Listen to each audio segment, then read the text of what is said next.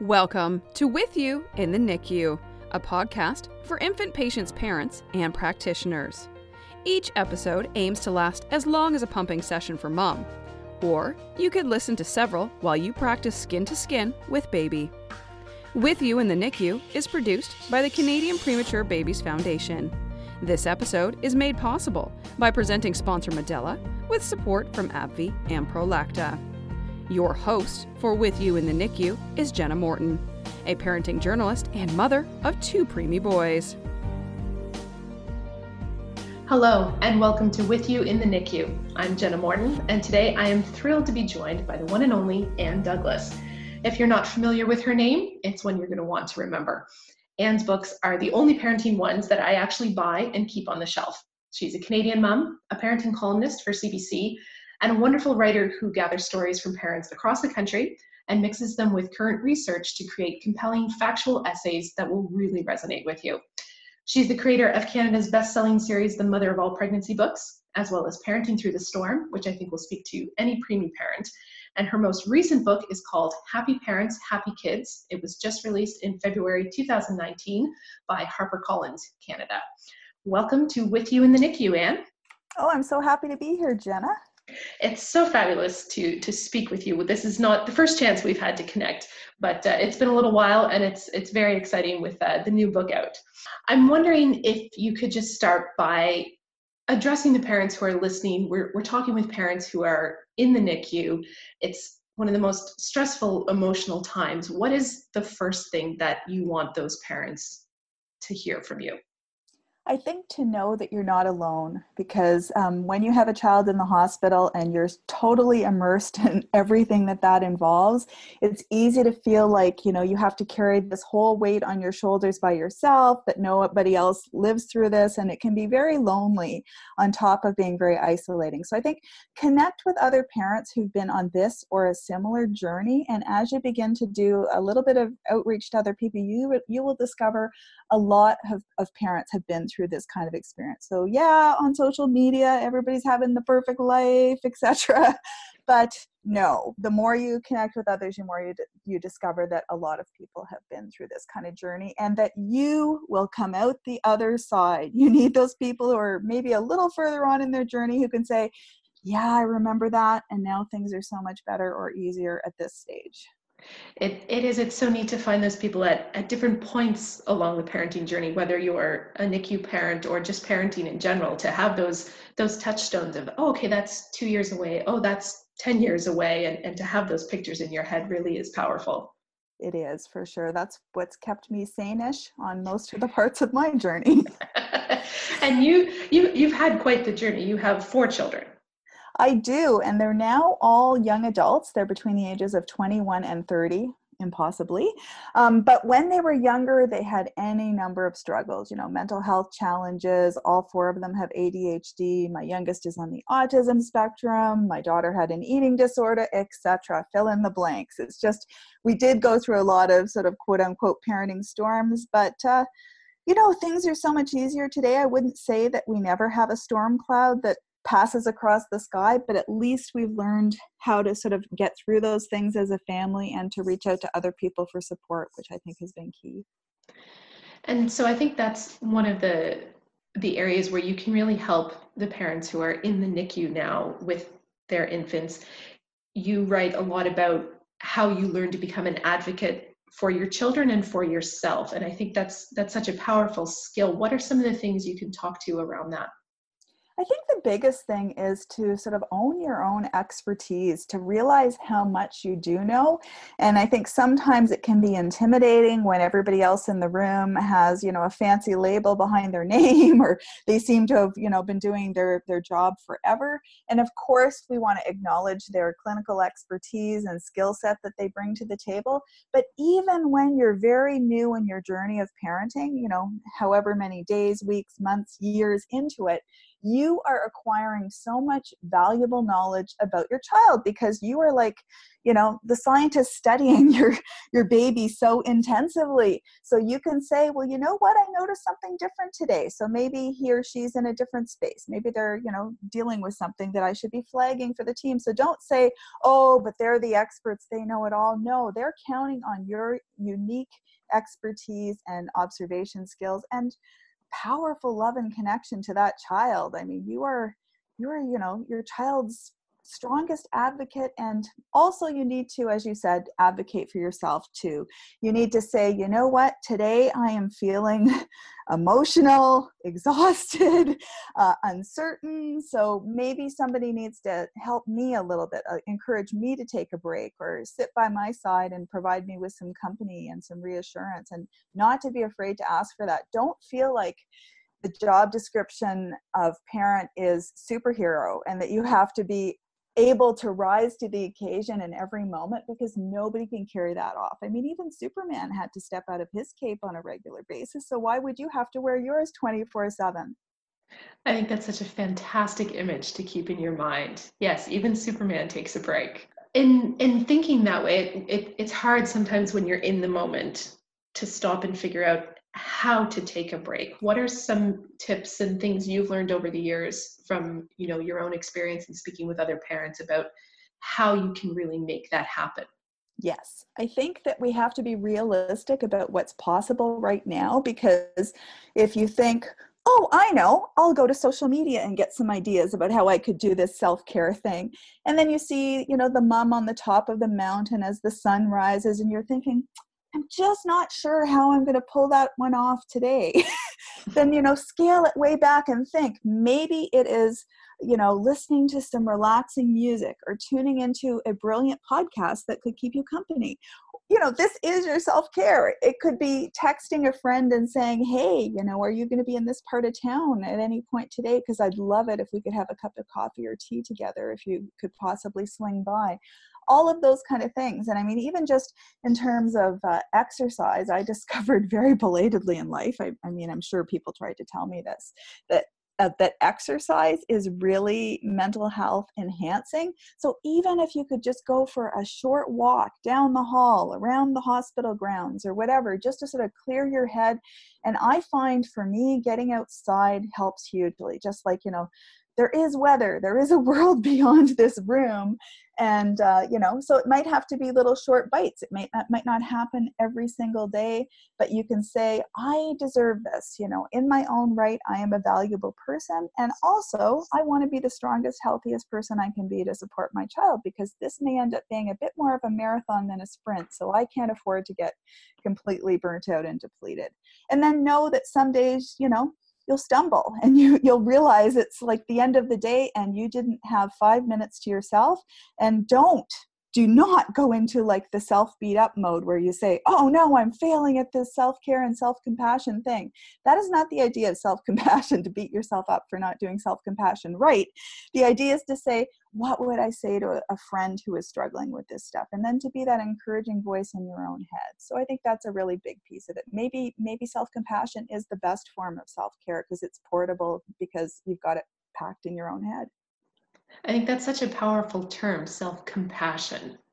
Yes. Right. That's it's you know, I think that that term self-care is getting used so much these days and that it is you get those images of going for a pedicure or going on a trip or, or whatever and it's you know, it's it's just giving yourself that that empathy, that compassion to be, you know what? It's okay to be overwhelmed. It's okay to not know what you're doing right now.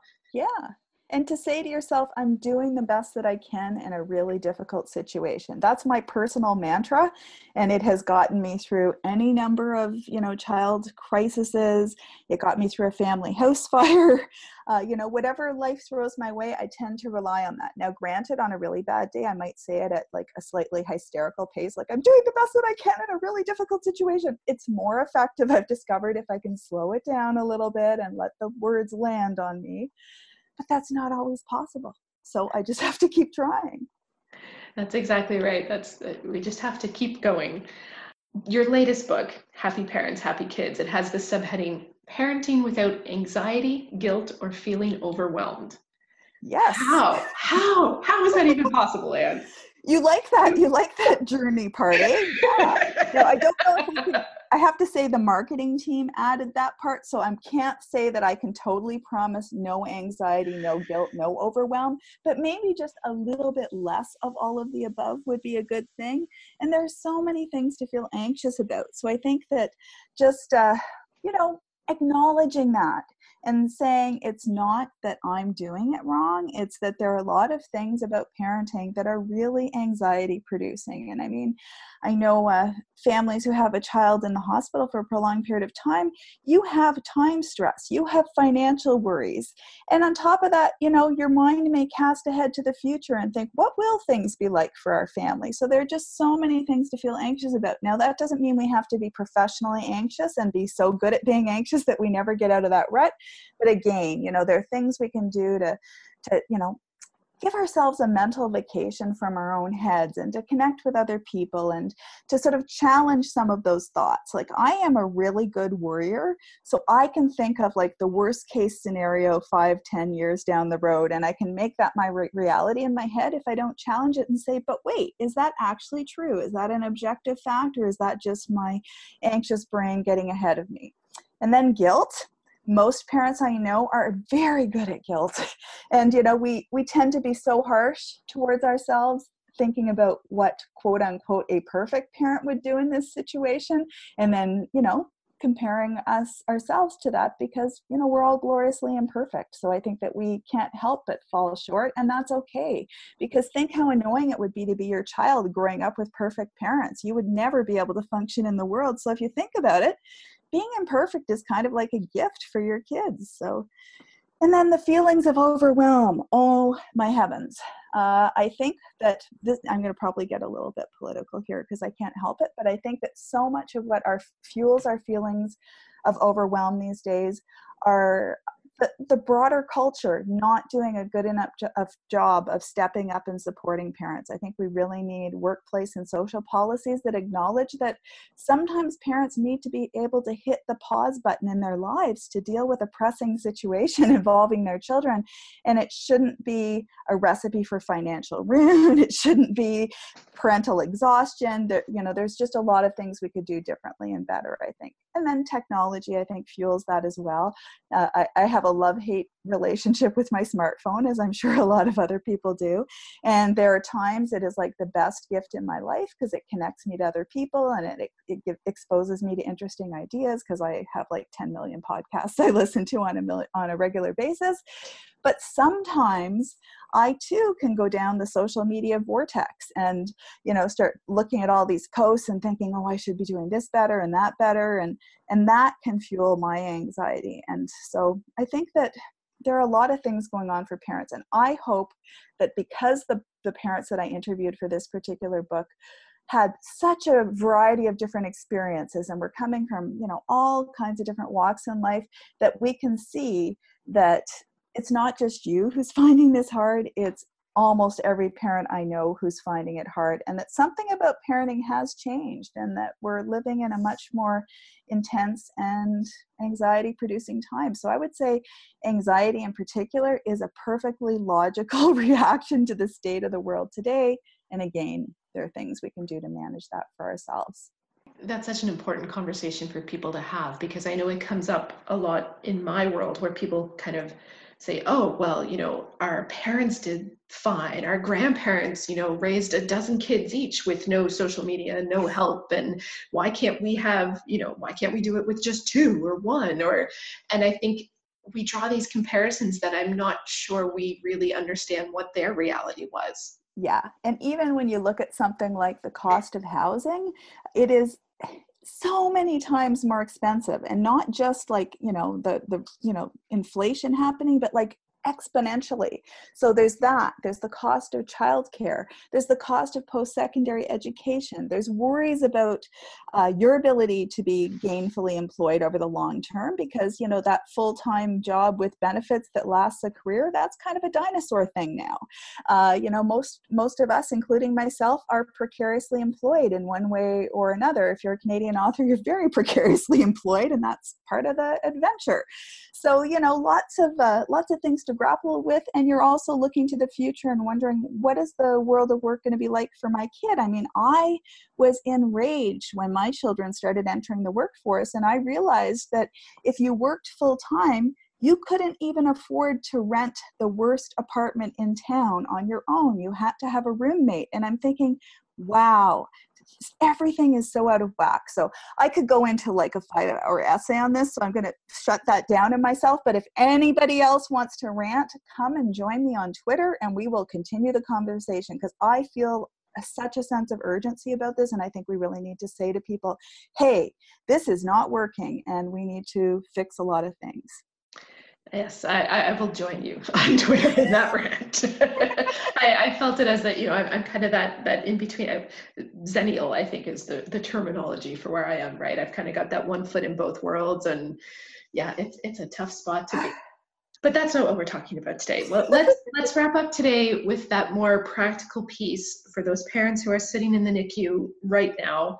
We're not going to project and worry about down the road. What can we do right now that can help with all of this? What are some some very physical tips yes. that, that these parents can take away with them today? Right. I think the biggest thing is to really look for the moments that are special in your day. And sometimes we can get to the end of the day, and maybe 90% of the day was good or at least moderately okay. And then there was this 10% chunk that was really annoying, scary, frustrating. And at the end of the day, we can focus on that 10%.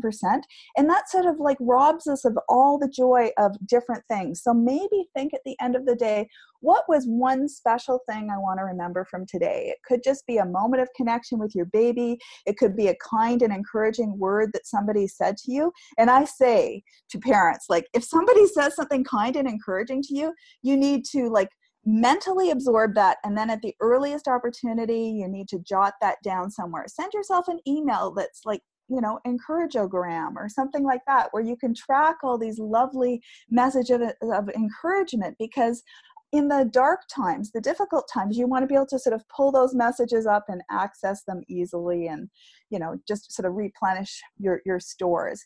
And i think really um, remembering that we were never meant to do this parenting thing alone. We really need to build and connect with our village, and that it's okay to call on your village for your support. Sometimes people feel really guilty, like, what right do I have to ask other people for help? Well, remember the last time you helped somebody, how great it made you feel, and you had that sense of contributing to humanity and being connected to other people, and you felt so good about yourself. Why would you deprive somebody else of that gift? So it's not that you're, you know, imposing on them by saying our family would love the gift of a lasagna. you're actually giving them an opportunity to do something that's going to make them feel as good as you, and you're going to end up with lasagna it's a win-win. It's always a win when you end up with lasagna. I can, I have to say that was one of the uh, great tips that I was told early on was yeah, accept the help and and tell people what you need. Don't just say, you know, a, a lot of people will offer to help, but they don't know what you need. So you need to articulate, you know, if it's winter, can you go shovel our driveway? If it's summer, you know, can you, you know, take our older child out to the playground for a visit? Can you, yeah, you know, the doors open, put something in the freezer. If you yeah. can give people that one small task when they say, What can I do to help? everyone will feel better. That's right. And sometimes I know people who people who have like that super organized friend who could be a professional events manager get that friend on the case. It's like what you can do is coordinate all these offers of help so that we don't have seven homemade dinners arrive on the same night. It would be great if they were staggered because yes we're hungry but not seven dinners worth. Yes and and to channel all those messages to someone else can be a huge lifting of a burden on the parent who's dealing with the actual situation. Mm-hmm. Yes. Uh, the, the other tip that I've shared time and again after it was shared with me, which I learned in the NICU with our boys was, and this was, you know, the clinicians telling us this, don't judge this moment against the last moment. When you want to see, you know, how things are progressing, make sure you're looking back, you know, let's compare today to three days ago, compare today to a week ago, and find where the growth was and find where the good points were like you were talking about you know remembering those kind comments that are made and those encouraging words you need to find the way to focus on those positives, even if you have to go back a little bit further to find them. That's okay. Right. Don't think that if you had like a road bump today that that means it's all downhill. No, it's just it's a dip in the road and then the road will go up again. Exactly. Well, thank you so much for joining me for this conversation, Ann. It was my pleasure, Jenna. Thanks for inviting me. Ann Douglas is the author of several Canadian parenting books. You can find her writing and details on her books at www.anndouglas.net. With You in the NICU is created to keep pumping mothers and others company in and out of the NICU. It is produced for the Canadian Premature Babies Foundation by Jenna Morton and Tosh Taylor. Financial assistance is provided through education grants from presenting sponsor Medela with support from AbbVie and Prolacta. You can learn more about the Canadian Premature Babies Foundation by following them on Facebook or online at cpbf-fbpc.org.